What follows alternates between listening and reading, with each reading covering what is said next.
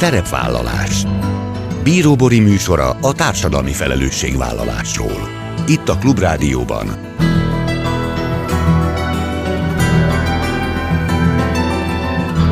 Szerepvállalás Jó napot kívánok! Bíró Bori köszönti Önöket! Adásainkban hétről hétre példákat hozunk arra, hogy egy-egy cég vagy intézmény, netán magánszemély, milyen formában, milyen eszközökkel járul hozzá anyagi gondok, társadalmi problémák orvoslásához, az életminőség javításához, a fenntartható fejlődéshez. Így módon is kifejezve, hogy felelősséget érez azért a környezetért, amelyben él és dolgozik.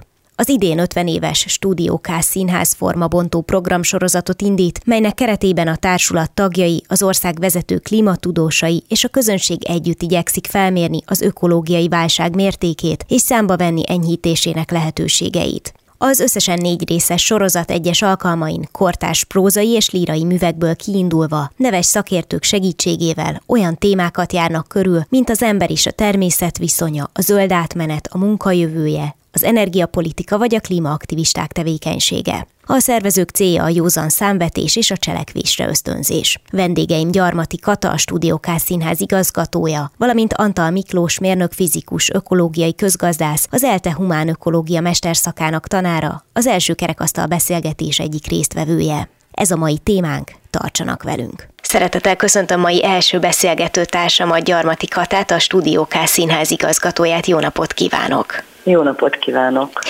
Hát olyat már láttunk, hogy színdarab formájában dolgoz fel fontos társadalmi kérdéseket egy társulat, de szerintem azt már talán ritkábban, hogy nagyon fontos társadalmi kérdésekről kerekasztal beszélgetést indít, mert hogy erről van szó, idén 50 éves a Stúdióká Színház, és azt mondják, hogy formabontó programsorozatot indítanak, ebben az esetben ez a szófordulat valóban igaz. Tényleg nagyon-nagyon kell kotornia az emlékezetembe, hogy fel tudjak idézni olyat, hogy egy színházi társulat azt mondja, hogy olyan fontos társadalmi kérdésekkel, mint például a klímaválság komolyabban is szeretne foglalkozni. Hogy látják, hogy hol van az önök szerepe, a helye ebben a nagyon fontos témában? Nagyon jól indítottunk, mert valóban az 50 éves jubileumhoz is kötődik ez, pontosabban ahhoz a hagyományhoz, amit a Stúdió Színház mindig is képviselt. Egészen régóta foglalkoztak még az előző generációk is azzal, hogy olyan kérdéseket boncolgassanak, amik társadalmilag nagyon-nagyon fontosak, és valahogy ezt szerettük volna feléleszteni vagy újraindítani ebben az évadban is és nagyon-nagyon fontos égető kérdés a klímaválság, mint olyan, és ezért úgy gondoltuk, hogy nem egy előadással járulunk hozzá ennek a kérdésnek a tovább gondolásához, hanem neves szakembereket, tudósokat hívunk meg kerekasztal beszélgetésre, és a kortárs irodalmat társítjuk hozzá. Magyarán a színművészeink ebben a beszélgetés sorozatban úgy fognak részt venni, hogy az előadások alatt kortás költők, írók műveit fogják felolvasni. Tehát ilyen értelemben is szerettük volna vegyíteni ezt a kettőt, mert meghívott vendégeinkkel is arra jutottunk, hogy nagyon fontos a művészet és a tudomány kapcsolata, és ezt szeretnénk ezzel erősíteni, és hangsúlyt fektetni arra, hogy ha különböző ágazatok összefognak, akkor egy rendkívüli élménnyel gazdagodhatnak legalábbis reményeink szerint azok, akik ellátogatnak hozzánk erre a négy alkalomból álló programsorozatra. Igen, ez a különböző ágak összefognak, ez ebben az esetben szerintem elképesztően izgalmas, tehát tényleg az, hogy a művészet és a tudomány szó szerint egy asztalhoz ül, és olyan fontos kérdésekről próbál párbeszédet elindítani, vagy válaszokat találni súlyos kérdésekre, amelyekkel valószínűleg mindannyian találkozunk, de külön-külön, tehát lehet, hogy elmegyünk színházba, és ott valamilyen formában találkozunk a témával, lehet, hogy olvasunk egy tudományos cikket, de az, hogy ez így együtt egy térben találkozik, ez valóban nagyon-nagyon izgalmasnak ígérkezik. Ugye mindig meghívnak majd egy szakértőt, aki az adott témát a saját tudományos szempontjából is értékelni tudja, és gondolom, hogy cél az, hogy azért ne csak felvessék a témákat, hanem valóban valamilyen fajta válaszokat is találják találjanak rájuk? Hát a válaszok megtalálása az egy sokkal komplexebb dolog. Megnyitjuk a kérdéseket, és azok a tudósok, akik hozzánk érkeznek, egyébként három meghívott vendégünk van, és itt megragadnám. Minden alkalommal, ugye?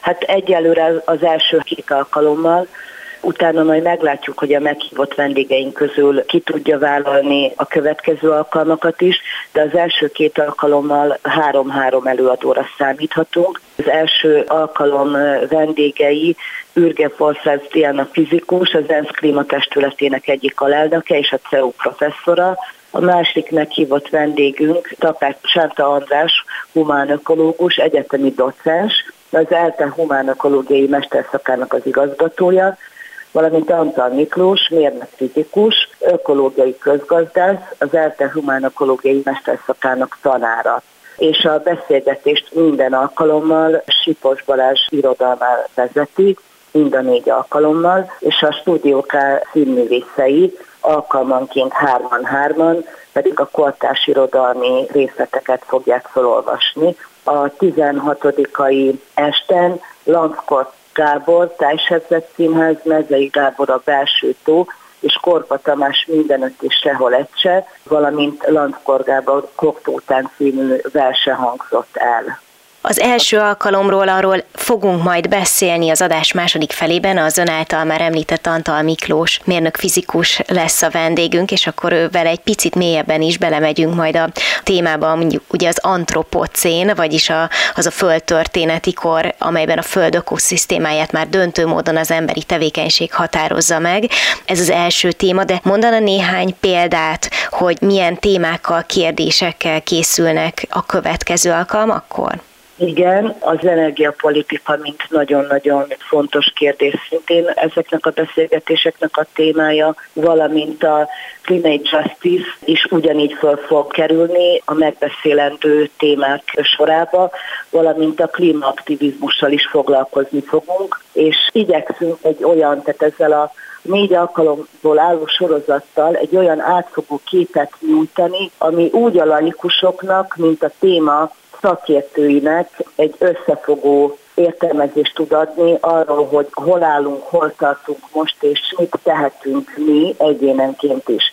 Nagyon fontosnak tartom hangsúlyozni, hogy mindegyik alkalomhoz társulnak kérdések is, amiket megfogalmaztunk, tehát hogy mi az, amivel nyitnánk a közönség felé, mert azért szeretnénk, hogyha ezek az alkalmak interaktívak válnának, tehát az előadások második felében a közönség is hangot kaphatna, és nagyon-nagyon egyszerű, céltudatos kérdéseket fogalmaztunk meg, úgy, mint a hogyan jutottunk el idáig, hol tartunk most, merre nyithatunk kivezető utakat, kikből állhat ez a cselekvő mi, tehát hogy csak néhányat említsek, ezzel találkozhatnak a hallgatók bárhol, mert ez végül is az a propaganda anyagunk, ami föl szeretné hívni a figyelmet arra, hogy valóban az alapoktól próbálunk meg eljutni a beszélgetések alatt, és hát valahogyan közösen találni egy megoldást a stúdiók terében ezekre a bennünket foglalkoztató kérdésekre. És amikor a közönségről gondolkodtak, amikor kitalálták ezt a formátumot, akkor elsősorban arra számítottak, hogy az egyébként is színház szeretők érkeznek majd ezekre az alkalmakra, vagy bíznak abban, hogy azok, akik talán kevesebbet járnak színházba, de egyébként a tudomány iránt érdeklődnek, vagy jó volna, hogyha mind a két csoportból, sőt ezeken kívül is érkeznének. Hát nyilván ez az utóbbi, meg ami még nagyon fontos talán, hogy a stúdió terét szeretnénk most ezekre az alkalmakra közösségi térként megélni. Tehát mindenki jöhet, regisztrációhoz kötött ugyan a, a bejutás, ingyenes maga a programsorozat, és hát pont ebben van a lényege ennek a beszélgetés folyamnak, hogy szeretnénk megszólítani azokat is, akik a kortás magyar irodalom felől közelítenek a témához, és azokat is, akik a színház szempontjából érdeklődnek, valamint azokat is, akik egyértelműen a tudományos aspektusra kíváncsiak. Azt olvastam, hogy egyébként is a stúdióká tagjai leginkább környezetvédők, vagy elkötelezett környezetvédők, szóval, hogy egyébként a társulat életében a környezethez való hozzáállás az ökológiai válság és egyáltalán a környezetünkkel való foglalkozás, a fenntartható fejlődés milyen formában jelenik meg? Tehát vannak-e egyébként olyan aktivitásaik, ami jellemzi a társulatot, ami most ugye említett hogy egyértelmű volt, hogy folytatják ezt a hagyományt, de hogy picit jobban megértsük azt, hogy mi vezetett odáig, hogy azt mondták, hogy akkor itt az 50 éves évforduló kapcsán egy ilyen egyedi programsorozatot indítanak mert a, a színház már tavaly kapcsolódott a Zöld Színház projekthez, és a Zöld Színház mozgalomhoz. Van két zöld nagykövetünk is, az egyik eh, Homonai Kata színművésznünk, másik pedig Seffer Zsuzsa művészeti titkár, és a színház életében valójában majd, hogy nem minden szinten megjelenik ez, onnantól kezdve, hogy milyen tisztítószereket használunk egészen a nyomtatóba kerülő papíron át igyekszünk odafigyelni lehetőségeinkhez mérten ezekre a dolgokra. A szelektív hulladékgyűjtést már nem is kell, hogy említsen, mert ez az ugye szinte már egyértelmű kellene, hogy váljon minden háztartásban. De maga a szellemiség, ezt szeretem példaként kiemelni, tehát a Stúdiókás Színház egy nagyon kis költségvetésű kicsit színház, és jellegéből adódóan is inkább az újraszolhasználás jellemez bennünket, mint a, az új dolgoknak a halmozása, és ez megjelenik akár a díszleteinkben, akár a jelmezeinkben is, tehát folyamatosan igyekszünk hasznosítani azokat a dolgokat, amiket a színházunkban raktározunk, és minél kevesebb új dolgot behozni, ami nem jelenti azt, hogy, tehát, hogy nem, nem vagyunk innovatívak, hanem szeretnénk ezt így elég mélyen integrálni magába a működésünkbe is.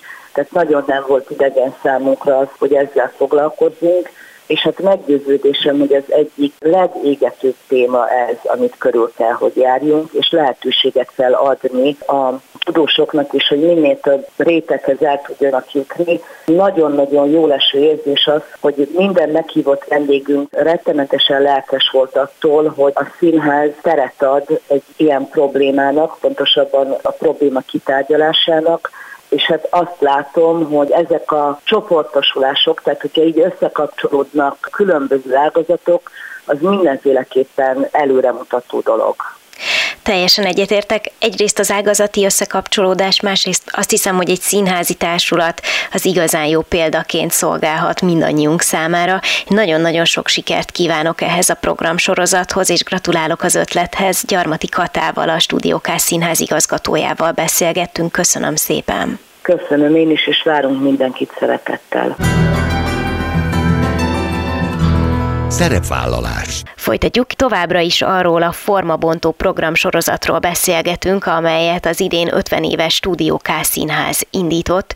Igyekeznek felmérni az ökológiai válság mértékét és számba venni enyhítésének a lehetőségeit, és ennek apropóján kerekasztal beszélgetést indítanak a klímaválságról, aminek hát egyik érdekessége, hogy a tudományos szférát és a kulturális területet szeretnék összehozni. És a következő néhány percben a vendégem Antal Miklós, mérnök fizikus, ökológiai közgazdász, az ELTE Humán Ökológia mesterszakának tanára. Jó napot kívánok! Jó napot kívánok! Mert hogy az első alkalom egyik vendége Miklós, és először picit a formáról szeretném kérdezni, mert az előző néhány percben, amikor Gyarmati Katával, a színház igazgatójával beszélgettünk, ő azt mondta, hogy alapvetően nagyon lelkesek voltak a felkért vendégek, hogy erről az elég fontos problémáról, mint az ökológiai válság beszélhetnek. Mit szólt a felkéréshez? Azt gondolom, hogy hívják sok helyre, de azért talán színházi környezetbe ritkábban egy olyan tényleg formabontó beszélgetés sorozat, ahol egy asztalnál ül a tudomány és a kultúra képviselője, az talán azért kevésbé jellemző. Szóval mit szólt, amikor felkérték? Igen, hát örültem neki, ez mindenképpen egy újdonság, és igaziból azért is örültünk neki, mert sokan azt érezzük, hogy pusztán a tudományos megközelítés az nem elég. Tehát azt fölismertük, hogy ennél többre van szükség, és eh, ahogy ugye az emberek gondolkodásában is a racionális és a nem racionális dolgok egyszerre vannak jelen. Nagyon jó, hogyha ez a dolognak, a környezetvédelmi problémáknak a tárgyalásakor ugyanígy történik, tehát ez egy nagyon pozitív felvetés volt, örültünk neki. Tehát bíznak abban, hogy ilyen módon tulajdonképpen talán a kultúrán keresztül, de el lehet érni olyan embereket is ezzel a témával, akiket egyébként lehet, hogy kevésbé tudnának megszólítani. Hát igen, vagy eh, ugye úgy van ez, hogy azért az embereket elérni az egy dolog, de valamit megváltoztatni az egy másik és lehet, hogy így másképp érjük el ugyanazokat az embereket, tehát mondjuk, hogyha arra gondolok, hogy az ember hall egy üzenetet egy kutatótól, az egyáltalán nem biztos, hogy azonnal cselekvésre is fogja sarkalni, és lehet, hogyha mondjuk egy ilyen alkalmon hall néhány olyan mondatot, amelyik úgy emlékezetesebb lesz, és egy kicsit belemarad a hétköznapjaiba, egyszer-egyszer előjön és eszébe jut, akkor az, az lehet, hogy egy kicsit más oldalról fogja meg a dolgot, kicsit másképp hat rá, másképp gyakorol hatást, tehát ebből a szempontból szerintem ez egy izgalmas dolog. És mit vár a beszélgetés sorozattól, vagy legalábbis ugye attól az alkalomtól, amin ön is részt vesz? Ezek nehéz, súlyos kérdések, de nyilván megpróbálják majd olyan szempontból vizsgálni, hogy a lehető legszélesebb körnek is ez érthető legyen. Ahogy említette, ugye ide várnak olyanokat is, akik lehet, hogy inkább színház szeretők, illetve olyanokat is, akik pedig a tudomány iránt érdeklődnek. Azt tudom, hogy igyekeznek interaktívá varázsolni ezeket az alkalmakat, szóval gondolom, hogy azért is vállalta el, mert hogy talán hisz abban, hogy valóban ezeknek lehet olyan eredménye, hogy meg tudnak sok olyan embert szólítani, aki ezt, ezt befogadja majd valóban. Igen, igen, ezzel egyetértek. Ugye az, hogy mit várok tőle, hát azért én mégiscsak azért elsősorban kutató vagyok, és erre azért a válaszom az az lenne, hogy ez egy nagyon nehezen mérhető dolog, hogy mit várok. Oké. okay nem tudjuk megmondani, nem tudjuk úgy kimutatni, hogy akkor hazamentünk, és azt mondjuk, hogy na igen, elértük az eredményt ezért, meg ezért, mert ilyen indikátorok mutatják, hogy milyen gyorsan megváltozott valakinek a véleménye, vagy milyen nagy tömegeket érünk el ilyen vagy olyan módon. Ezt nem tudjuk így lemérni, de hát mi kutatóként azt látjuk, hogy sok irányból kell próbálkozni, mert egyszerűen az, amit évtizedeken keresztül csinált a kutatói közösség, hogy hosszú jelentéseket állított össze, és ezeket megpróbálta a médián keresztül eljutatni az emberekhez, ez csak korlátozott hatást tudott elérni, és ezért bővíteni kell a tárházát az eszközöknek. Hogy pontosan mi lesz a hatása, azt nem tudjuk megmondani. De akkor alapvetően azért a, a saját tudományos területükön belül azt látják, hogy van arra nyitottság a tudományos világ részéről, hogy egy picit más megközelítésben, más megvilágításban működjenek, próbáljanak elérni az emberekhez, mint ahogy azt korábban tették.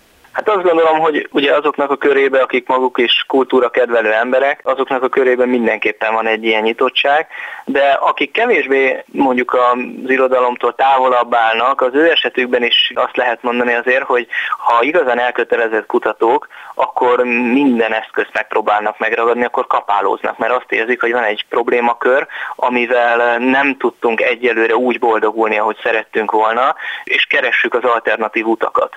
És ezért még akkor is, hogyha valakinek mondjuk nem feltétlen az irodalom az a művészeti ág mondjuk, ami a legközelebb áll a szívéhez, akkor is lehet, hogy benne lesz egy ilyenbe. Most az én esetemben pont szerencsés a helyzet, mert én nagyon szeretem az irodalmat, tehát ebből a szempontból ideális volt a, a felkérés, de hogy azt gondolom, hogy azért így általánosabban is van egy nyitottság ezen a területen. Egyébként kívülről nézve azt gondolom, hogy az ön területe olyan szempontból is szerencsés, hogy ennek a különböző területeknek a találkozása, mint olyan, az nagyon jól vagy látványosan jelenhet meg. Tehát én valahogy úgy képzelem, teljesen laikusként, hogy az ökológiai közgazdász az egyébként is egy olyan terület, egy olyan szakma, amiben két olyan világ találkozik, amelyek nem feltétlenül találkoznának egyébként. Nem tudom ezzel mennyire ért egyet. Ez abszolút így van, tehát ugye az én területemen az emberi jólét és a természet állapota az két olyan kulcsfontosságú dolog, ami irányítja azt, hogy melyik irányba haladjunk, és ugye az emberi jólét az egy sokdimenziós valami, és annak mindenképpen része a mentális jólét, annak mindenképpen része az, hogy valamilyen irányokat, valamilyen célokat, valamilyen értelemmel bíró dolgokat tudjunk felfedezni, és ugye a művészet évezredek óta ennek az egyik legfontosabb eszköze. Tehát ebből a szempontból mindenképpen fontos, és természetesen ugye a másik oldal az egy ilyen alkalmon meg fog jelenni, tehát hogy ugye pont ez az innováció, hogy a másik oldal is megjelenik most ebbe az esetben, ebbe a rendezvénysorozatba, és ez egy, ebből a szempontból egy rendkívül pozitív előremutató lehetőség számunkra. És akkor kanyarodjunk rá még a témára, amikor a mi beszélgetésünk adásba kerül, már túl lesznek a kerekasztal beszélgetés sorozat első alkalmán, aminek a témája az az antropocén. Ez az a földtörténeti kor, amelyben azt mondják, hogy a föld ökoszisztémáját már döntő módon az emberi tevékenység határozza meg. Segítsen megérteni, hogy mit jelent pontosan ez, tehát hogy milyen emberi tevékenységre kell gondolni, és hogy mai gondolkodásunkban miért kap ez egy fontos kiindulási pontot, illetve fontos szerepet. Hát ez egy olyan kérdés, amire talán történelmi perspektívába érdemes válaszolni, tehát hogyha amennyiben egy kutató egy évezred múltán majd elkezdi vizsgálni, hogy mi történhetett ebben a korban, akkor valószínű olyan nyomokat fog látni, amiket alapvetően az emberek hoztak létre. Tehát míg mondjuk a mostani kutatásaink a régmúltra vonatkozóan, azok olyan dolgokat tudnak feltárni, hogy melyik földtörténeti korban hol volt tenger, hol milyen élőlények domináltak, ugye a mostani korra vonatkozóan valószínűleg ember által alkotott dolgokat fognak majd találni a kutatók, dolgok, és ez jelentős részben annak köszönhető, hogyha mondjuk ránézünk a periódusos rendszerre, akkor az elemek jelentős részének a a mozgását, hogy hova kerül mondjuk a vas, hova kerül mondjuk a szén, a széndiokszid, nyilván a széndiokszid az, az már egy vegyület, de hogy hova kerülnek ezek az anyagok, ezeket a mozgásokat alapvetően az ember határozza meg, és nem a természetes folyamatok pusztán, hát nyilván az ember folyamatait is nevezhetjük természetes folyamatnak, de hogy ember által irányított folyamatoknak a lenyomatát fogja találni. És ez azért nagyon fontos, mert gyakorlatilag azt tükrözi, hogy a mi hatásunk abszolút domináns már ezen a bolygón. És ez földtörténeti korok szempontjából is egyedülálló, tehát korábban ilyen nem volt, hogy egyetlen faj irányította volna ezeket a nagy folyamatokat és hát ez azt is jelenti, hogy ennek a fajnak óriási a felelőssége. Mert aki irányítja a folyamatokat, azt tudja majd meghatározni azt, hogy milyen irányba változzanak a dolgok ezen a bolygón, és azok az elképzelések, hogy valaki mondjuk az emberiséget csak egy kis pontnak gondolja, azok már abszolút idejét múltak.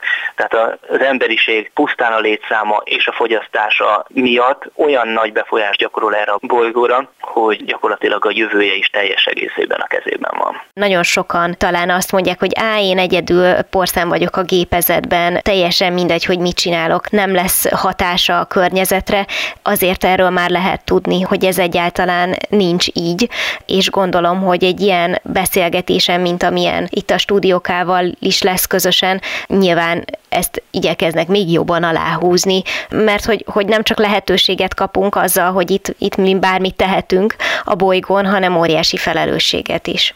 Igen, ugye, ugye ez egy olyan kérdés, aminek a kapcsán nagyon sokszor az a, hát a következő kérdés merül fel, hogy akkor ez, ez a felelősség az egyéni vagy kollektív. Mert lehet azt mondani, hogy nekem az egyéni felelősségem abból a szempontból kicsi, hogy mondjuk az én konkrét lépéseim azok a 7 milliárd, 8 milliárd embernek az összhatásához képest kicsik lesznek, de természetesen ugye az egyik válasz az, hogy jó, ezt mindenki elmondhatja magáról, és akkor hát ugye ott vagyunk, hogy senki se felelős, és mégis mindenki felelős.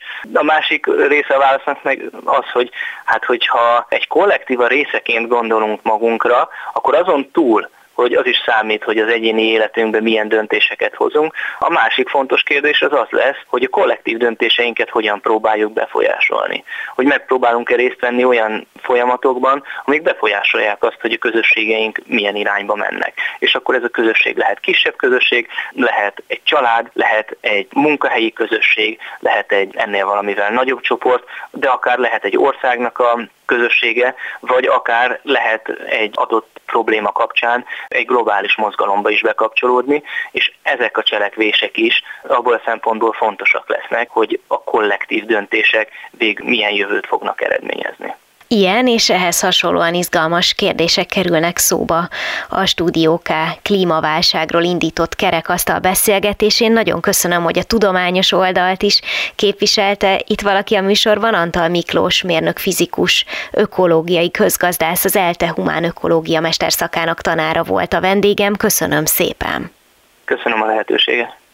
Ennyi fért a mai műsorba, legközelebb jövő héten szombaton 18 órakor jelentkezem. Ha még nem tették, kövessenek minket közösségi oldalainkon, a Facebookon, az Instagramon és a YouTube-on. Ha bármiről lemaradtak volna, az adást pénteken 14 órakor ismételjük, de a Klubrádió weboldalán is vissza tudják keresni. És most már egy jó ideje podcast formában is elérhető a szerepvállalás. Keressék a Spotify, a Google és az Apple podcastek felületein, ahol bármikor meghallgatható a műsor. Köszönöm, hogy velem tartottak, további kellemes online rádiózást kívánok. Bíró Borit hallották.